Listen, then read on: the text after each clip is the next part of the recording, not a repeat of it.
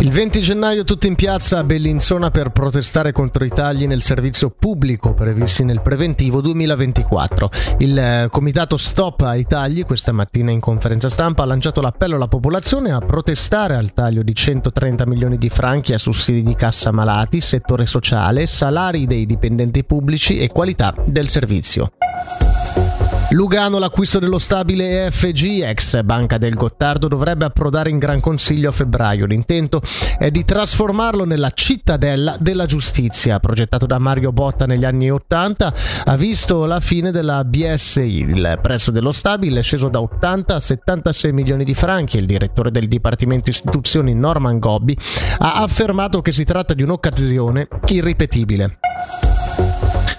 Continua a far discutere il passaggio di Casacca di Moreno Colombo che qualche settimana fa ha comunicato la decisione di lasciare il suo storico partito, il PLR, per candidarsi a Morbio Inferiore con l'UDC alle prossime comunali. Per i dettagli Alessia Bergamaschi.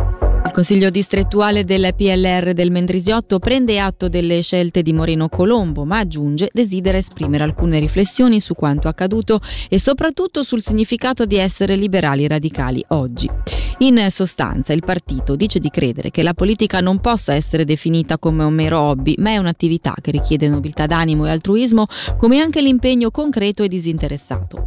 Il Consiglio rincara la dose sostenendo che i cambiamenti di casacca vanno motivati e argomentati, specie se questi si possono confondere con palesi forme di opportunismo e protagonismo.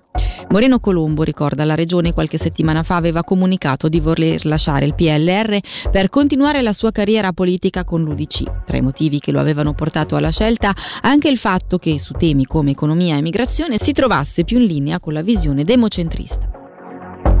Per la meteo oggi molto nuvoloso ma asciutto, temperatura massima sui 5 gradi.